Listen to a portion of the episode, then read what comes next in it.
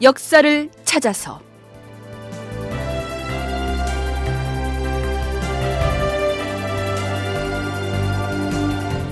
제 469편 고려사를 어떻게 쓸 것인가? 극본 이상락 연출 황영선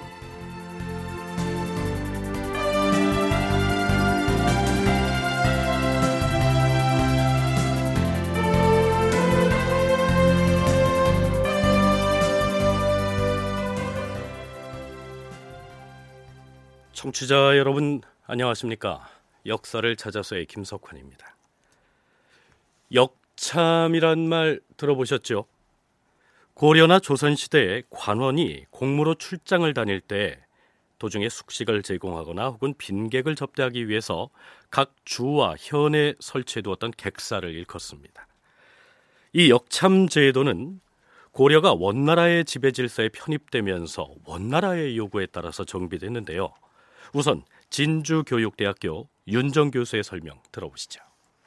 원나라가 세계적인 질서를 만들면서 이제 역참제도들을 정비해가고 그것은 고려에도 굉장히 강력한 영향을 미쳤고 특히 고려 내부에서도 옛날에는 독자적인 지역 단위로 운영되는 향리, 장리 시스템이 운영됐던 데에 비해서 이제 점진적으로 고려 후기부터 들어서면 간무 등을 파견해서 국가가 직접적으로 대민을 관리하는 체제로 전화하고 있습니다. 고려 후기가 되면 이 과정에서 당연히 중앙의 시스템이 제대로 돌기 위해서는 그 영로제도가 정비되어야 되는 측면이 있습니다. 근데 이 역이라는 기능을 과연 어떠하게 관리할 것인가? 이 역참의 관리 책임을 맡았던 관원을 역승이라고 했는데요. 역승은 종육품의 외관직 관리였습니다. 그런데 역을 관리하는 관원을 일컫는 말로 역승 말고도 찰방이라는 말이 등장합니다. 태종 13년 9월 1일 의정부에서 이렇게 건의합니다. 주상 전하, 경기도에서 의주까지의 각각의 역은 모두 사신들이 지나가는 중요한 곳이옵니다. 하운데 연서역에서 초현역까지 그리고 서북면 생양역에서 의순역까지를 관리하는 관원을 모두 역승이라 칭하옵니다. 그러나 오로지 금교에서 풍해도의 경천까지는 찰방이라 칭하고 있사오니 이는 부르기에 미편하옵니다. 바라옵건대 모두 역승이라 칭하게 하시옵고 감사로 하여금 고찰하게 하시옵소서. 그러니까 역참을 관리하는 관원의 호칭을 역승이라고 부르는 곳도 있고 찰방이라고 부르는 곳도 있었다. 이러한 얘기입니다.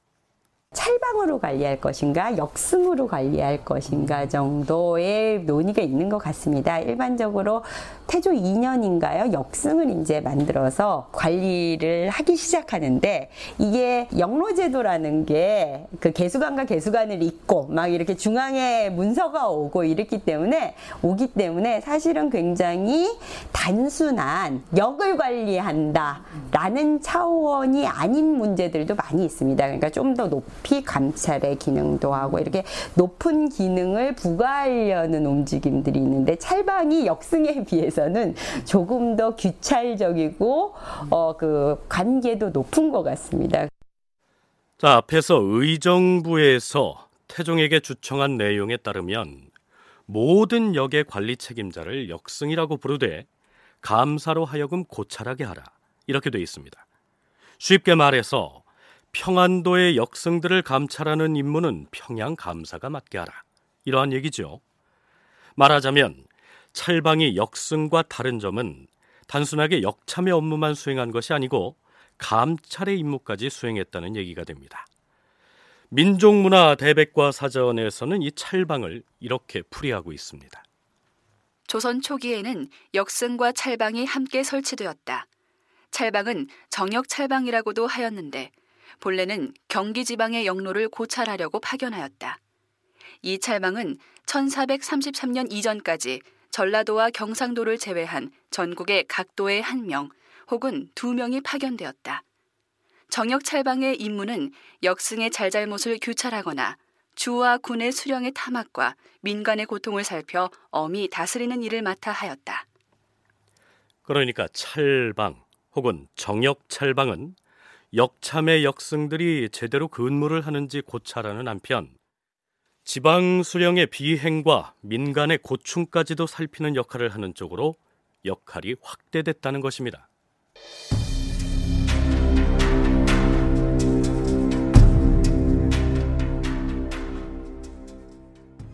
자, 그럼 이제 우리가 탐색하고 있는 세종 재위 시기로 돌아가 볼까요?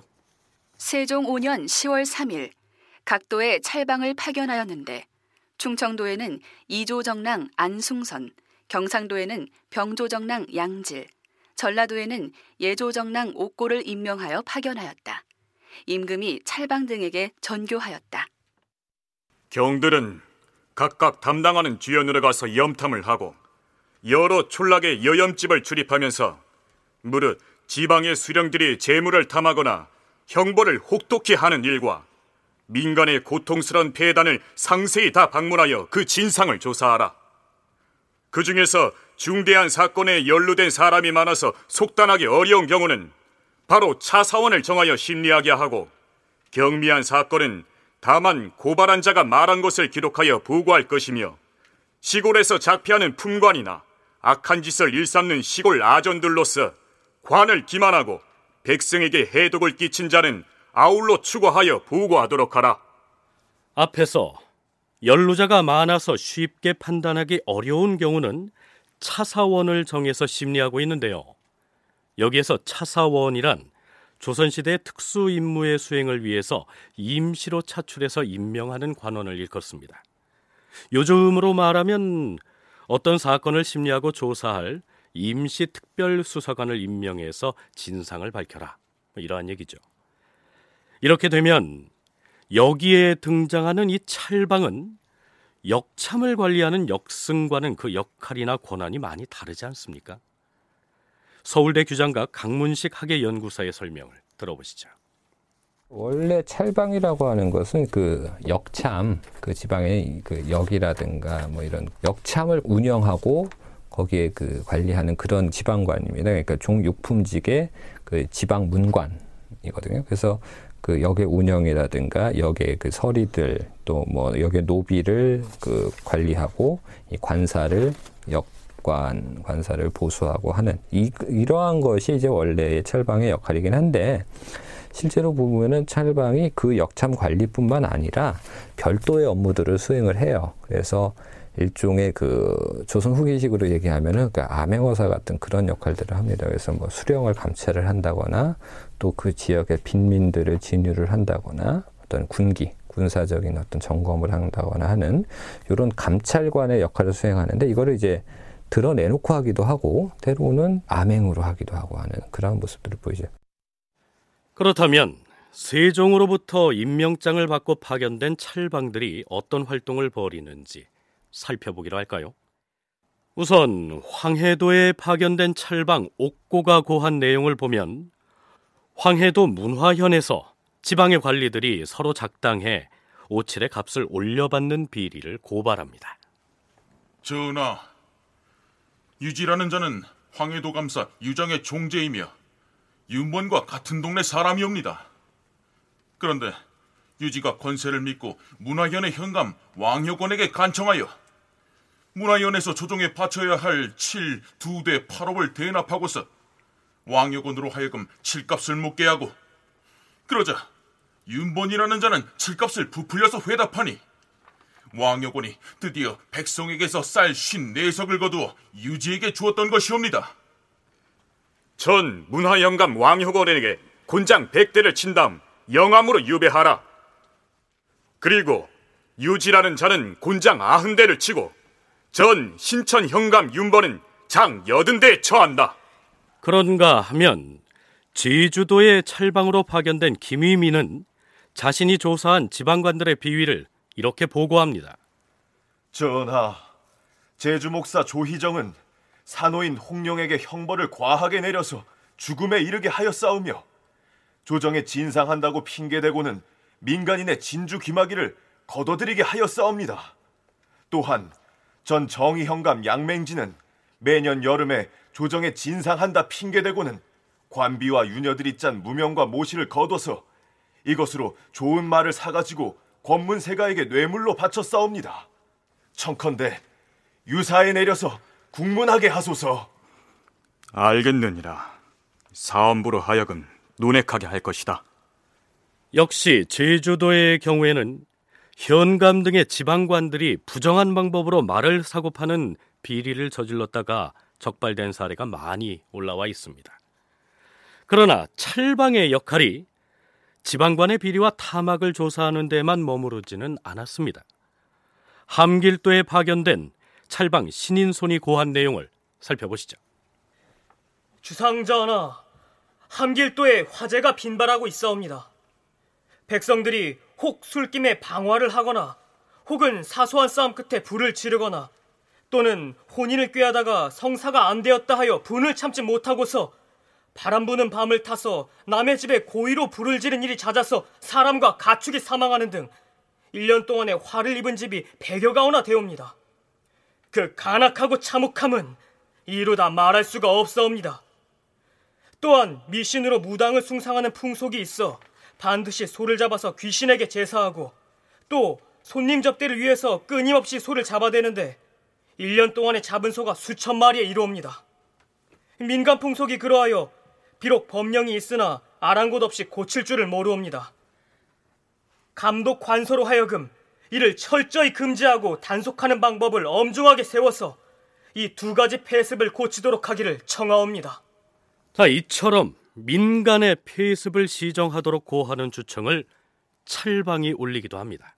그러니까 몇 명의 찰방을 임명을 해갖고 보내면서 세종이 그 얘기한 게 여러 주연에 가서 뭐 염탐하고 여러 촌락과 여염집을 출입하면서 수령의 재물을 탐하지 않는지 형벌을 혹독히 하지 않는지 민간의 고통스러운 폐단은 없는지 이런 것들을 다 조사해라 하고 또 시골에서 작폐하는 품관이나 악한 일을 하는 시골 아전들이나 또 이, 이들이 이제 관을 기만하고 백성에게 해독을 끼치는 것은 없는지 조사해서 보고하라. 뭐 이런 임무를 부여를 하거든요. 그래서 요때 찰방은 아마도 이, 이런 후자의 역할을 더 이제 강조한 것으로 볼 수가 있습니다. 강문식 연구사가 언급한 후자의 역할을 했다는 말은 역참을 관리하는 역승의 임무보다는 조선 후기의 암행어사와 같은 역할을 했다. 이러한 얘기가 됩니다.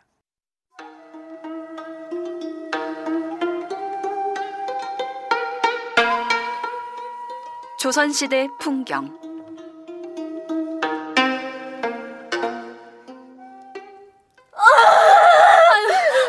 마마님 조금만 더 조금만 더 힘을 내십시오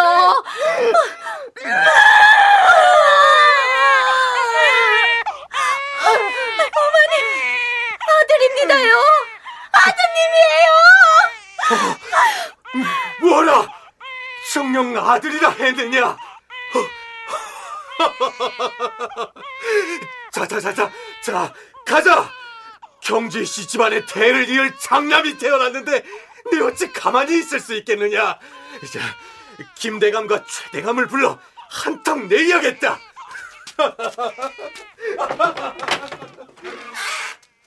자, 조선시대 사대부 집안에서 아기가 태어났다면 물론 그 집에서 부리는 사람들이 많았을 것이기 때문에 그 아기와 산모는 아주 극 진한 보살핌을 받았겠죠. 하지만 비천한 신분의 초가집 여인이 출산을 했다면 어떠했을까요? 더구나 남편 이외에는 산모를 구원할 사람이 없는 처지라면 또 어떻게 됐을까요? 물론 남편이 산모와 아기를 보살피면 되겠지요. 그런데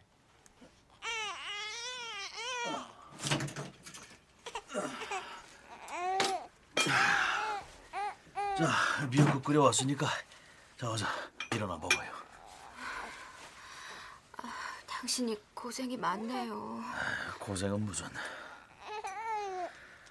아휴, 그런데 이 일을 어쩌나. 한양에 도성을 수축한다고 부역에 나오라는 통지를 받았는데 아니 내가 가버리면 당신 산 구원해줄 사람도 없는데 자, 사정이 딱하지 않습니까? 그래서 세종 16년 4월 26일 임금이 형조에 이러한 내용의 어명을 내리죠. 서울 이외 여종이 아이를 배어서 출산을 앞둔 자와 산후 100일 안에 있는 자에게 사역을 시키지 말란 법을 일찍이 법으로 세운 바 있으나 그 남편에게는 전혀 휴가를 주지 아니하고 그 전대로 구실을 하게 하여 산모를 구호할 수 없게 되니 이 부부의 도리에 어긋날 뿐 아니라 이 때문에 혹 산모나 아기가 목숨을 잃는 일까지 있다 하니 진실로 가엾다 할 것이다. 이제부터는 사역에 동원되는 자의 아내가 아이를 낳으면 그 남편도 만 30일 동안 사역에 나가지 않도록 하라.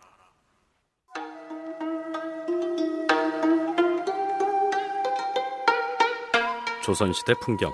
오늘은 조선시대의 남편의 출산 휴가에 관한 이야기를 보내드렸습니다. 세종 5년 12월 29일 직원사 유관과 동직원사 윤회는 고려사의 개수 작업을 서둘러 진행하라. 세종이 고려의 역사를 정리하는 작업, 즉 고려사를 펴내는 작업을 실시하도록 명을 하고 있습니다. 여기서 세종이 고려사를 개수하라고 명하고 있는 점에 유의할 필요가 있습니다. 개수하라는 말은 고쳐서 편찬하라는 의미니까요. 그렇다면 이미 편찬된 고려의 역서서가 존재한다는 얘기가 되지요. 태조 이성계가 왕위에 오른 지 4년째 되던 해 1월 25일의 실록 기사를 보면 이러한 내용이 나타납니다. 판삼사사 정도전과 정당문학 정총 등이 전조의 태조로부터 공양왕에 이르기까지를 정리한 37권의 고려사를 편찬하여 바치니 임금이 친히 보고 정도전에게 교서를 내리었다. 여기에서 전조란 물론 고려를 말합니다. 그러니까 조선이 개국한 지 4년째 되던 해에 이미 정도전 등이 고려 태조 왕건에서부터 마지막 왕인 공양왕까지의 역사를 담은 고려사 37권을 편찬했다. 이런 얘기죠. 정도전이 고려사를 바치자 태조 이성계는 정도전에게 교지를 내려서 정도전의 노고를 칭송하는데요. 그 교지에는 이러한 구절도 보입니다. 경은 정치를 잘하는 여가에 훌륭한 역사책을 만들어 첫째로 연대를 표기하고 대략 사실을 자세히 기록하였는데 변고와 상사는 대체에 관계되는 것을 취사 선택하였고 인물의 포평은 선연의 의견에 얽매이지 아니하였으며 사건은 원인과 결과를 자세히 썼으되 너무 복잡하지 않고 문장은 간결하되 속되지 않으니 옛날 사마천의 훌륭한 사필의 풍도가 깃들여 있도다. 책을 펴보니 가상하고 탄복함을 그치지 못하여 은총을 내려서 편찬한 공로를 정표하는 바이다. 정도전이 펴낸 고려사 37권에 대해서 이성계는 이렇듯 극찬을 아끼지 않고 있습니다. 자, 그런데 유감스럽게도 정도전이 쓰고 이성계가 극찬했다는 이 고려사는 원본이 전해지지 않기 때문에 그 내용이 어떠했는지 지금으로서는 알 길이 없습니다. 고려사는 나중에 반포될 때까지 굉장히 오랜 기간이 걸립니다. 그래서 어떻게 고려라는 나라의 기록을 후대의 나라인 조선이 정리했는가라는 문제는 당연히 조선 초기의 역사 인식에 대한 궁금증도 있고 또 고려라는 나라를 어떻게 이해할 것인가에서 대단히 중요한 요소였기 때문에 연구가 상당히 많이 진전되어 있습니다. 연구가 진전되는 데 있어서 고려 국사가 남아 있고 뭐 고려사 대전이 남아 있고 이런 식으로 실물이 남아 있는 것이 아니기 때문에 명분화된 문제들이 이제 중심으로 연구가 되고 있습니다. 연구자들은 정도전 등이 지은 이 고려사를 나중에 편찬된 고려사와 구분하기 위해서 고려 국사라고 지칭하고 있습니다. 이 고려 국사는 태조 이성계를 만족시켰는지는 몰라도 태종 이방원과 세종은 그 내용에 불만이 많았던 모양입니다.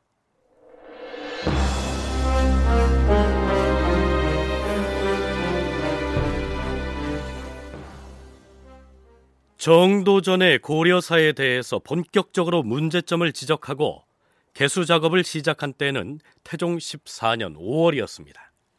영춘 추관사 하륜을 불러서 고려사를 찬정하라고 명하였다. 국초에 정도전 정총 등에게 명하여 편찬하게 하였으나 위조 이후의 기사는 잠옷 사실과 다른 것이 많았기 때문에 이러한 명령이 있었는데 대개 하륜 등의 청을 따른 것이었다.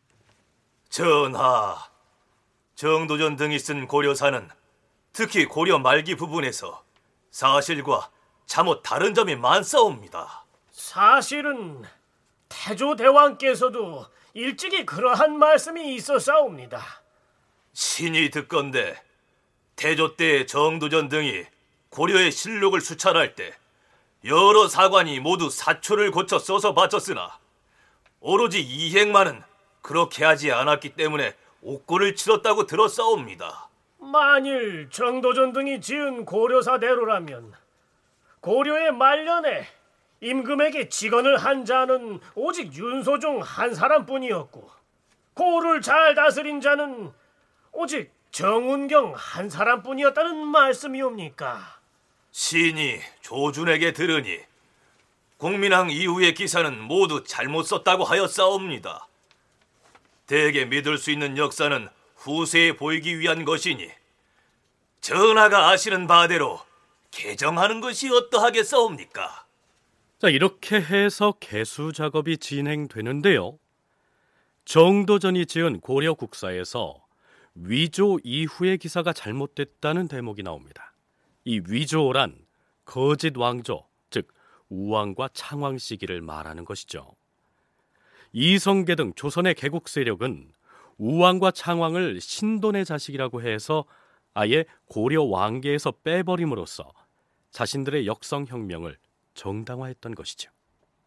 이거를 뒤에 고려사고 좀 구분하기 위해서 고려 국사라고도 이제 많이 얘기를 하는데요. 이 정도전의 고려사가 이제 남아있질 않기 때문에 사실은 정확히 뭐가 문제인지는 알 수가 없죠. 근데 지금 이제 태종대나 세종대에 가서 이 정도전의 고려사를 개찬을 해야 된다, 개정을 해야 된다라고 하면서 그 문제점을 지적하는 것 중에 나오는 얘기가 지금 여기서 나오는 것처럼 전조, 그러니까 고려 시대죠. 고려 말년에 기사가 사실과 다르다. 특히 위조 이후라고 해요. 위조라는 거는 우왕 창왕을 말하는 거거든요. 그러니까 우왕대 창왕대 이후의 기사가 사실과 다르다라는 얘기가 많이 나옵니다. 근데 그 사실과 다르다는 게 정확히 어떤 내용인지는 구체적으로 나와 있지는 않아요. 그런데 정도전이 지은 고려사를 고쳐 쓰는 작업은 도중에 하륜이 사망하자 더 이상 진척을 보지 못하고 중단됩니다.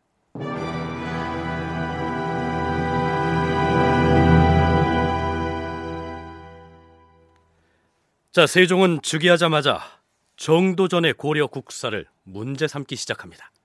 세종 즉위년 12월 25일 임금이 경연에 나아가 변계량과 정초 등에게 말하였다. 지금 나와 있는 고려사를 보면 공민왕 이하의 사실은 정도전이 마음대로 덧붙여 쓰고 또한 깎아 쓰고 하여서 사신들이 작성했던 본래의 초고와 같지 않은 곳이 매우 많으니 이 어찌 뒷세상에 기꺼이 전할 수 있겠소. 이 역사책은 차라리 없는 것만 갖지 못할 것이요. 그러자 변계량이 말하였다. 그러하옵니다, 전하. 하운데 이러한 전하의 뜻이 세상에 전해지지 아니한다면 뒷세상에서 누가 전하께서 정도전의 사실 왜곡을 미워하신 뜻을 알 수 있겠사옵니까? 원컨대 문신들에게 명하여 고쳐 짓도록 하시옵소서. 이렇게 해서 변계량과 유관 등이 주도해서 정도전의 고려 국사에 대한 개정 작업이 진행됩니다. 이 작업은 세종 3년 1월 30일에 일단 완성이 돼서 변계량이 새 고려사를 세종에게 헌상하지만 세종은 이것을 반포하지는 않습니다. 그러다가 세종 5년 12월에 세종은 지관사 유관과 동지관사 윤회에게 본격적으로 고려사 개수 작업을 다시 명한 것이죠. 세종 5년에 고려사의 문제가 다시 제기되는 건 당연히 태종이 사망하고 태종실록을 만들어야 되는 시기고 태종을 어떻게 볼 것인가에 대해서 뭐 사실대로 처음부터 끝까지 했으면 상관없지 않느냐라 그러지만 여러 사실 중에 어떤 사실을 선택하고 강조점을 뽑을 것인가는 분명히 역사 서술의 문제이기 때문에 태종실록과 기존의 고려사라는 부분의 정리 부분을 최소한 균형감을 줘서 맞히지 않을 수는 없었던 것 같습니다. 윤정 교수도 언급했습니다만 고려사의 개수 작업에 착수하던 바로 이 시기에 정종과 태종의 실록을 편찬하기 위한 논의가 동시에 진행이 됩니다. 변계량이 세종에게 이렇게 고합니다. 전하께서 신들로 하여금 공정대왕과 태종 공정대왕의 실록을 찬수하도록 하시니 황공하여 몸둘 바를 알지 못하겠나이다. 바라옵건대 춘추관 이하에 보임되었던 여러 사관들의 사초를 서울은 금년 2월 금음날까지 경기, 충청, 황해, 강원도 등은 3월 금음날까지 경상, 전라, 평안, 함길도는 4월 금음날까지를 한도로 하여 일체 모두 수납하게 하시옵소서. 정종과 태종의 실록을 편찬하기 위해서 모든 사초를 수합하겠다는 것이죠. 따라서 태종의 실록을 편찬하면서 이전의 왕조인 고려의 역사도 균형감 있게 정리해서 마무리해야겠다는 생각을 세종이 했을 것이다. 윤정 교수의 의견이 그러합니다. 그런데 고려사 개수 작업이 시작되자마자 다시 정도전의 고려 국사에 대한 비판이 제기됩니다. 여기 정도전이 써오는 고려사 중에서 이 대목을 좀 보세요. 정운경이라는 사람은 정도전의 부친이 아닙니까? 별다른 재능과 덕행이 없었는데도 정도전은 이 사람에 대해서 전기를 지어서 칭송하고 있어요. 반면에 정몽주와 김진양은 충신임에도 불구하고 가차없이 깎아내렸으며 오직 자기의 일은 비록 작은 것이라도 반드시 기록하여 그 옳고 그른 것을 자신이 좋아하고 미워하는 것을 기준으로 판단함으로써 역사를 아예 그르쳐 놓았던 것입니다. 고려 말의 윤소종에 대해서는 또 어떻게 기술했습니까? 유독 이 사람을 임금에게 직언을 서슴지 않은 충신으로 기술하고 있는데 하, 아니 그 충신이 윤소종밖에 없었습니까? 그 세종 5년에 나온 얘기인데 거기 보면은 전조 말년에 직언을 한 사람은 윤소정 한 사람뿐이고 고우를 잘 다스린 자는 정훈경 한 사람뿐이었는가? 결국은 이제 정도전의 고려국사를 보면 그런 식으로 돼 있다라는 거죠. 윤소정은 정도전의 아주 핵심 오른팔이었고요. 정훈경은 정도전의 아버지입니다. 그러니까 결국은 이 내용이 정도전에게 상당히 유리한 또는 그 정도 전 그 그룹들 그 일파에게 굉장히 유리하게 그 기술되었던 것이 아닌가. 그래서 그런 부분들에서 불만을 갖는 것이 아닌가. 그래서 그 기존의 사학사 연구에서는 요 부분에 입각을 해서 이것을 이제 어떤 면에서 보면은 이제 신권과 왕권의 갈등 이런 식으로 표현을 하기도 합니다. 그러니까 정도전이 고려 말의 상황을 기록하는 데 있어서 자신의 측근 인물이나 혹은 자신의 부친을 지나치게 부각시켰다는 것이 변계량 등의 불만입니다. 그러나 어쩌면 이건 극히 지엽적인 문제였겠지요. 정말로 문제가 됐던 대목은 위화도 회군에서부터 역성혁명을 일으켜서 고려 왕조를 멸망시키고 새 왕조를 세우기까지 이성계나 이방원 등의 행적을 어떻게 기술하고 있느냐 이 부분이 아니었겠습니까? 그러나 워낙 민감한 대목이기 때문에 차마 그 논의 과정이 실록에는 실리지 못했을 것으로 추정됩니다.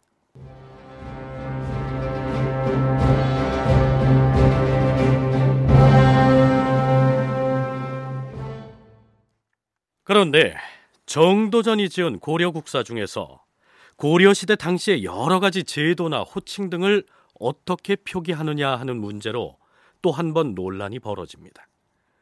우선 세종으로부터 고려사의 개수 작업을 명받은 지관사 유관과 동지관사 윤회 등이 세종에게 이렇게 보고합니다. 전하, 태조 대왕 때 진산군 하륜이 정도전이 고려국사에 잘못 표기해 놓은 것들을 고치려고 하였으나 그 뜻을 이루지 못하고 타개하였사옵니다. 잘못된 표기를 고치려 하였다면 정도전이 무엇을 어떻게 잘못 썼으며 진상군은 또 그것을 어떻게 고치려 하였단 말이오? 전하, 정도전은 임금의 묘호로서 조와 종으로 돼 있는 것을 참람하게 쓴 것이라 하면서 왕으로 바꿔 썼사옵니다. 당대에는 왕의 묘호를 조와 종으로 썼던 것이 사실이 아니오. 그러합니다, 전하. 뿐만 아니오라 저리를 생일이라 고쳐 썼사오며 짐은 나로 고치고 조를 교로 바꾸어 싸웁니다. 정도전이 심히 고쳤음으로써 당대의 실상이 인멸된 것들이 적지 않사오니 이는 바로잡아야 할 것이옵니다. 음, 이번에 개수 작업을 통하여 정도전이 함부로 고친 부분을 모두 원상복구하여 교정하도록 하시오. 예, 주상 전하. 정도전이 고려국사에서 고려시대의 어떤 여러 가지 제도들을 그 당시의 모습과 다르게 고쳤다라는 거죠. 그러니까 쉽게 말하면 고려시대에는 중국과 대외적으로는 천자 제국 관계를 이제 유지를 했지만 대내적으로는 이제 황제국의 제도를 유지했고 그래서 뭐 어떤 여러 가지 제도의 명칭이라든가 이런 것들을 전부 이제 황제국의 그래서 태자라든가 뭐 짐이라고 한다거나 임금의 생일을 절일이라고 한다거나 뭐 하여튼 여러 가지 있고 그다음에 왕의 칭호에도 조나 종을 붙인다는 거 뭐 이런 것들이 있었는데 그거를 이제 전부 고쳤단 말이에요. 고려는 나중에 원나라의 노골적인 간섭과 지배를 받기 이전까지는 비록 대외적으로는 중국을 황제국으로 섬기고 조공을 바쳤으며 또한 고려의 국왕이 중국 황제로부터 책봉을 받는 제후의 위치에 있었지만 적어도 대내적으로는 여러 가지 제도나 의전 측면에서 황제국의 체제를 갖추고 있었습니다. 왕이 죽으면 그 묘호도 태조, 해종, 정종, 광종 뭐 이런 식으로 황제국의 황제들처럼 조나 종을 썼죠. 그러다가 원나라 지배하에 들어가면서 충렬왕, 충선왕, 충수광 이런 식으로 그 호칭이 바뀌게 됩니다. 그런데 정도전은 고려 전기에 태조나 해종이나 광종 등의 묘호까지도 제후국 처지에 참남하게 황제국 칭호를 썼다 하면서 모두 왕으로 바꾸어 버렸다. 이런 얘기죠.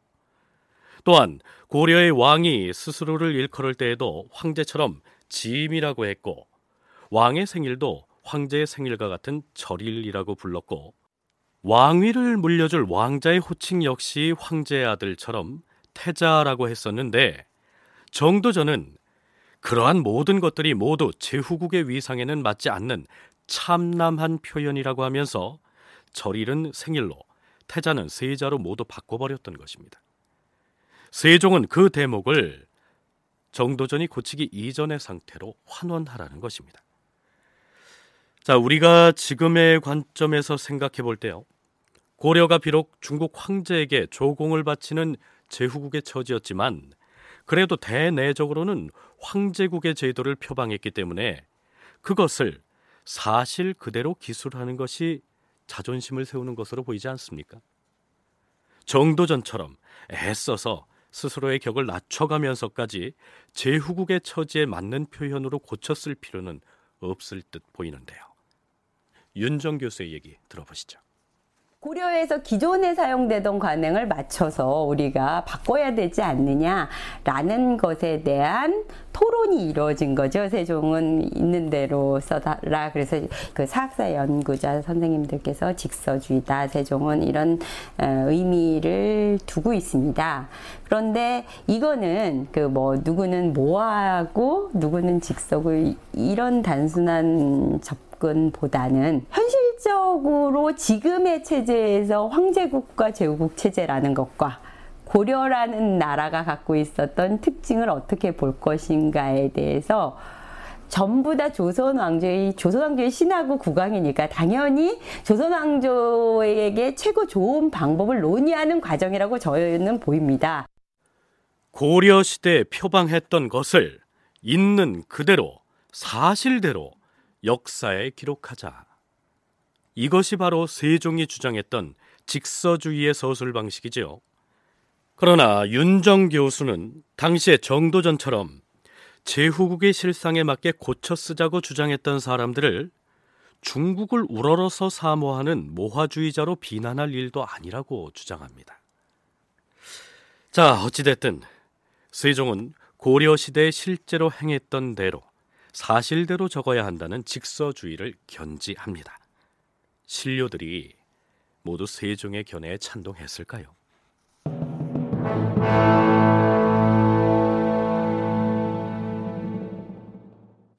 세종의 명을 받은 유관과 윤회 등이 정도전이 지은 고려 국사의 내용을 교정하려고 하는데요. 그 교정 작업을 강력하게 반대하고 나선 이가 있었습니다. 춘추관 지관사 변계량이었습니다. 정도전이 썼다 하여 경솔하게 고쳐서는 아니 될 것이오. 아니 그게 무슨 말씀이시오? 정도전이 고려의 실상을 왜곡해서 기술을 했으니 당연히 바로 잡아야지요. 이것은 무엇을 억지로 고쳐 쓰자는 것이 아니라 정도전이 잘못하여 고쳐 쓴 것을 원래 사실대로 바로 잡자는 것이 아닙니까? 그렇게 쓴 것은 정도전의 혼자만의 생각이 아니었습니다. 이인복과 이색의 손을 거쳐서 정도전이 그렇게 쓴 것이니 경솔이 고칠 수는 없는 일입니다. 자, 이걸 보세요. 태자는 고쳐서 세자라고 썼고 태자비를 세자빈으로 고쳐 썼으니 이는 참으 당시의 실상과는 다른 것입니다. 태자 등의 칭호는 천자국의 황실에서만 쓰는 칭호가 아니요. 하지만 태자와 태자빈 등은 당시에 고려가 엄연히 채택하고 사용했던 관제였다는 사실을 왜 외면하십니까? 주상전하께서도 실상대로 회복하여 교정하라 이르셨어요. 그렇다면 내가 주상 전하께 아뢰어 고치지 못하게 하겠소. 자, 이렇게 되자 이 문제는 이제 세종과 변계량의 논쟁으로 이어집니다. 자, 그러면 이 두 사람이 어떤 논리로 자기 주장을 펴고 있는지 그 내용을 살펴보기로 하죠. 주자 강목 같은 것도 비록 춘추의 필법을 본받았다고는 하나 별도로 석을 달아서 참남하게 반역한 나라가 명칭을 도절한 것도 또한 그 사실에 맞게 그대로 기록하였으니 그 기사의 규례상 그렇게 하지 않을 수 없던 것이 아니오. 오늘 사피를 잡는 자가 옛 성인이 취하고 버리신 본질을 엿보지 못할 바인 다만 마땅히 사실에 의거하여 바르게 기록하면 찬미하고 비난할 것이 스스로 나타나서 좋게 후세에 전하고 신빙할 수 있을 것이오. 허니 반드시 전대 임금을 위하여 그 과실을 은폐하려고 경솔이 후일에 와 고쳐서 그 사실을 인멸케 할 것은 없을 것이요. 임금을 묘호 중에서 종을 고쳐서 왕으로 일컫는 데 있어서도 사실이 그러 있는지를 조차서 기록할 것이며 묘호, 시호도 그 사실을 인멸하지 말고 법리에 고친 것도 이에 준하여 기술해야 할 것이요. 세종은 뭐라고 하냐면 공자가 쓴 춘추처럼 그 춘추필법을 완벽하게 구현을 한다면 모를까. 그렇게 못할 바에는 사실을 사실대로 기록하는 게 더 낫다. 그다음에 뭐 강목이라든가 이런 것들은 이제 뒤에 설명이 있으니까 이걸 어떻게 고쳤고 그게 무슨 의미인지는 알지만 이 고려사는 그런 게 아닌데 그냥 고쳐만 놓고 나면은 후대 사람들이 보고 이게 그 당시에 참남하게 그런 짓을 했는 건지 원래 제대로 한 건지 그걸 어떻게 아느냐 그렇기 때문에 이거는 고치는 게 맞다. 그리고 뭐 변계량은 이게 뭐 정도전이 처음 한 게 아니라 뭐 이재현부터 이색에서부터 이렇게 개통이 이어져 온 거기 때문에 그걸 또 뭐 함부로 고칠 수, 그대로 따라야 된다.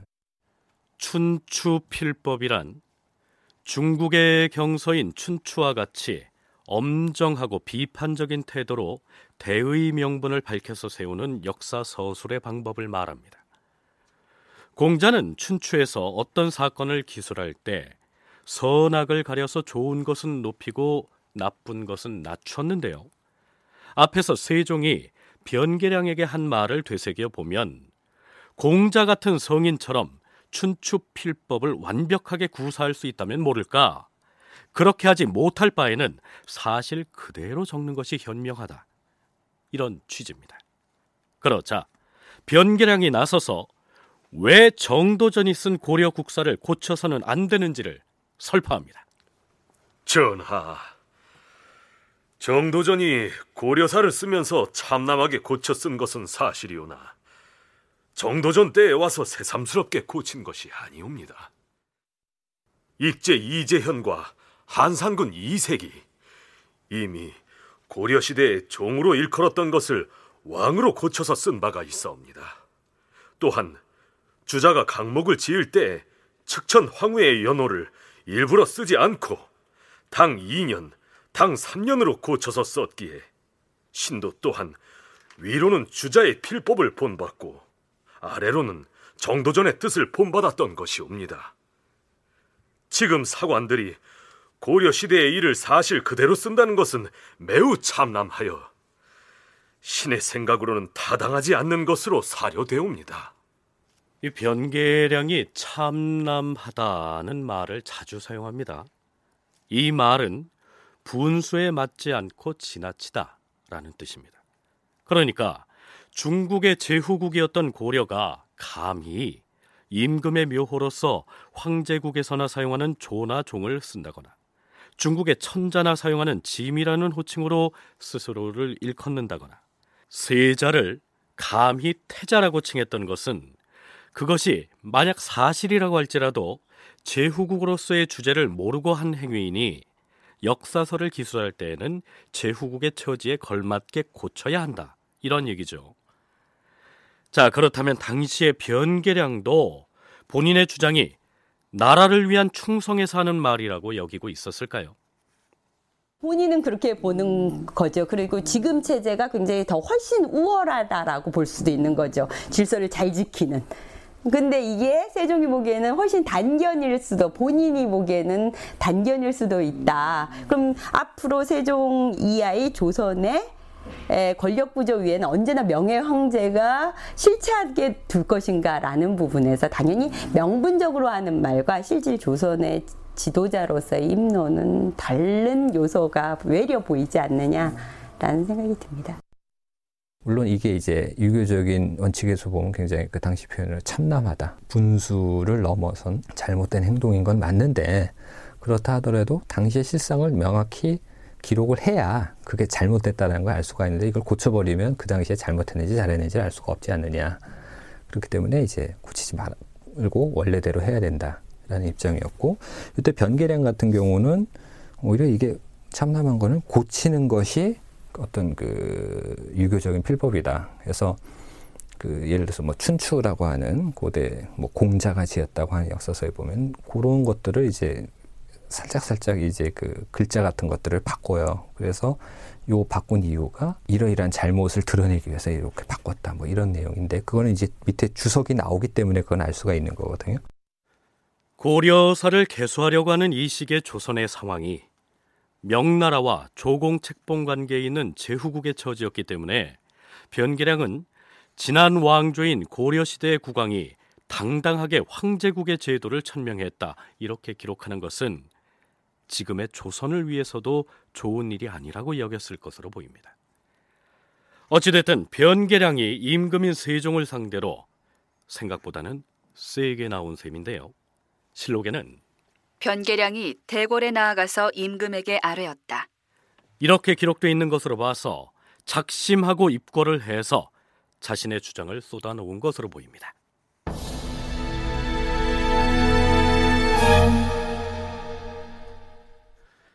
자, 그렇다면 원로 문신인 변계량으로부터 예상 밖의 공박을 당한 세종의 다음 행보가 궁금하지 않습니까?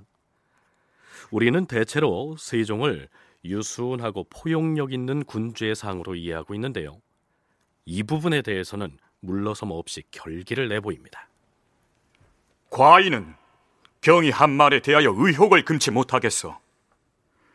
경은 주자의 강목을 들먹였는데 주자 강목은 이 책과는 다른 것이오 주자 강목을 보면 명분을 바로잡고 사실을 상세히 기록하여 해와 같이 혹은 별과 같이 사실을 환하게 밝히려는 의도가 있으나 고려사의 경우 대강과 세목의 구분이 없는데 그대로 쓰지 않는다면 후세에 무엇으로 연유하여 그 사실을 보고 알겠는가? 그러니까 고려사의 경우에는 주자 강목과는 달리 따로 세목, 즉 주석을 붙여서 일일이 보충 설명을 하는 이 코너가 없는 터에 사실을 사실 그대로 기록하지 않고 고쳐서 적어버리게 되면 후대의 사람들이 본래의 모습이 어떠했는지를 무슨 수로 알겠느냐 이런 얘기죠. 이어지는 세종의 얘기 더 들어보시죠. 또한 경이 또 말하기를 우리나라 임금의 묘호 중에서 조나 종을 왕으로 고쳐 쓰는 등의 일을 익제 이재현이 처음에 시작한 일이라고 하니 내 비록 굳이 옳고 그른 것을 말하지 않겠으나 옛 사람이 이르기를 앞사람의 과실을 뒷사람이 쉽게 안다고 하였거니와 사실을 사실 그대로 쓴다 해서 무엇이 해롭겠다는 것인가? 세종은 변계량의 항변에도 불구하고 한치의 물러섬도 없이 이른바 직서주의 자세를 관철합니다. 드디어 유관과 윤회에게 이렇게 명하지요. 정도전이 고쳐 쓴 부분을 모두 살펴서 본래의 사실대로 기록하도록 하라. 그리고 고려사의 천변과 지결을 다 기록하지 않았는데 실록을 상고하여 다 싣도록 하라. 또한 태후와 태자를 칭했던 것도 당시 고려의 관지였던 것이 사실이니 달리 고칠 필요 없이 그대로 기술하라.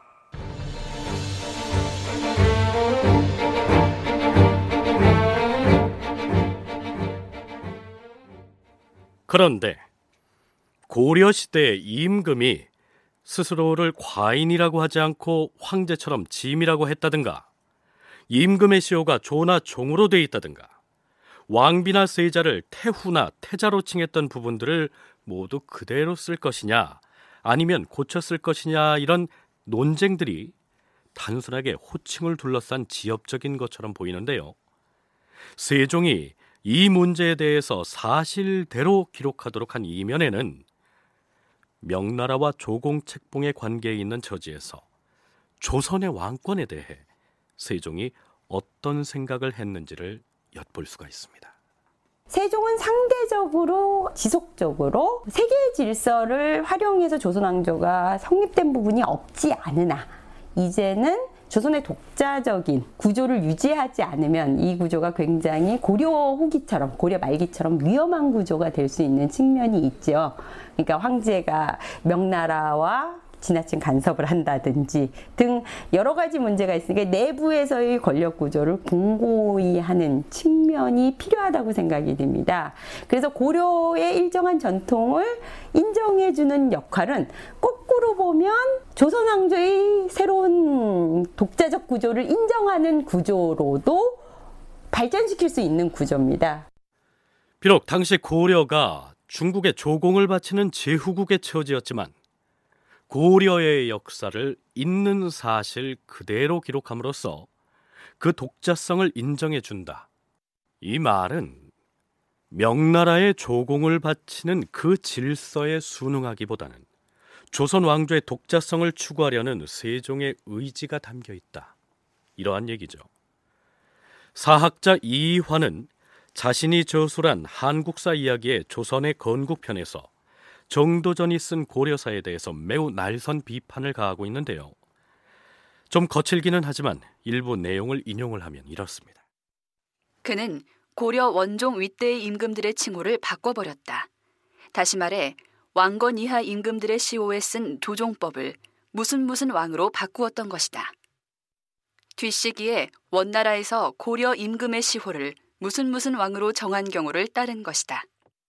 또한 태후 태자라는 용어를 왕비 왕자로 바꾸어 놓았다.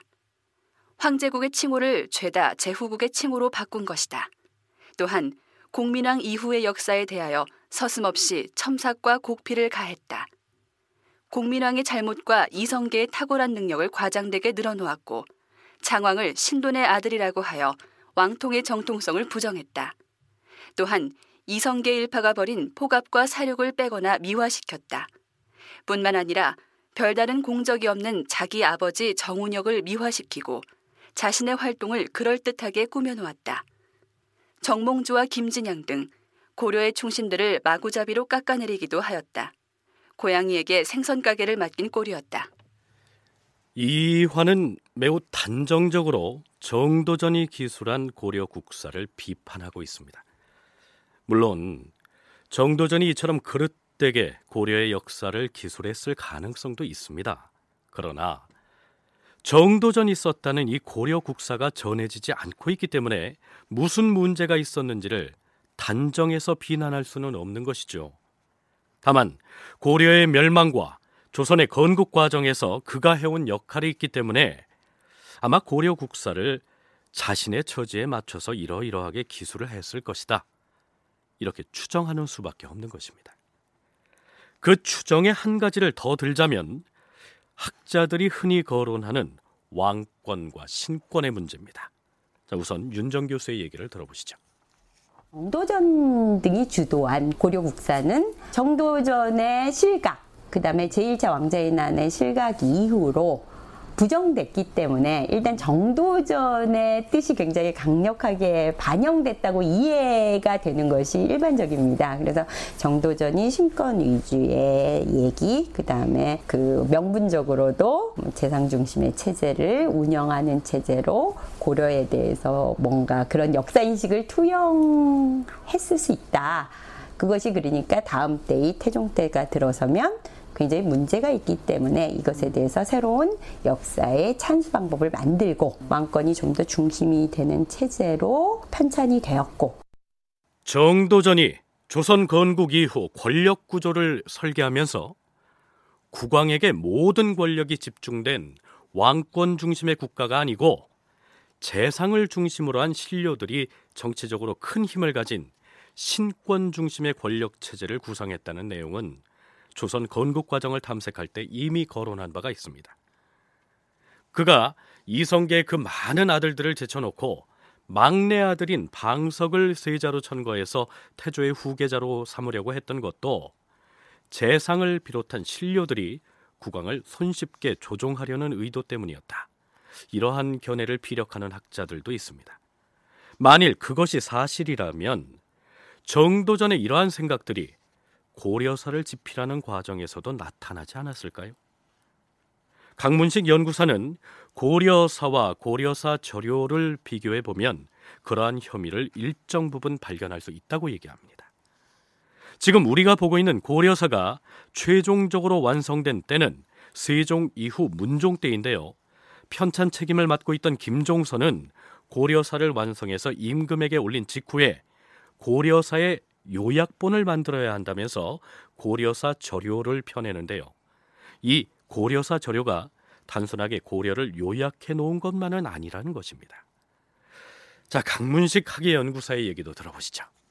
이게 그냥 단순 요약이 아니라 고려사에 없는 내용도 고려사 저료에 들어가 있고 여기서는 간략하게 한 건데 여기서는 자세한 것도 있고 뭐 이렇다라는 거죠. 그리고 그런 내용들이 대개는 어떤 그 재상들, 뭐 신하들의 역할을 강조하는 그러한 부분들이 많이 있다. 그래서 그 고려사 저료가 결국은 어떤 정도전의 고려국사 개통의 책들을 참고한 게 아니냐. 그래서 그렇게 봤을 때 정도전의 고려국사와 태종 세종대에 개천된 고려사의 차이는 바로 그러한 점, 신권과 왕권의 어떤 서술의 관점 그런 게 중요한 차이가 아니겠느냐라고 이제 추정을 하는 거죠. 그러나 이 역시도 추정일 뿐입니다. 정도전이 쓴 고려 국사가 전해지지 않는 점이 큰 유감입니다. 다큐멘터리 역사를 찾아서 다음 주 이 시간에 계속하겠습니다.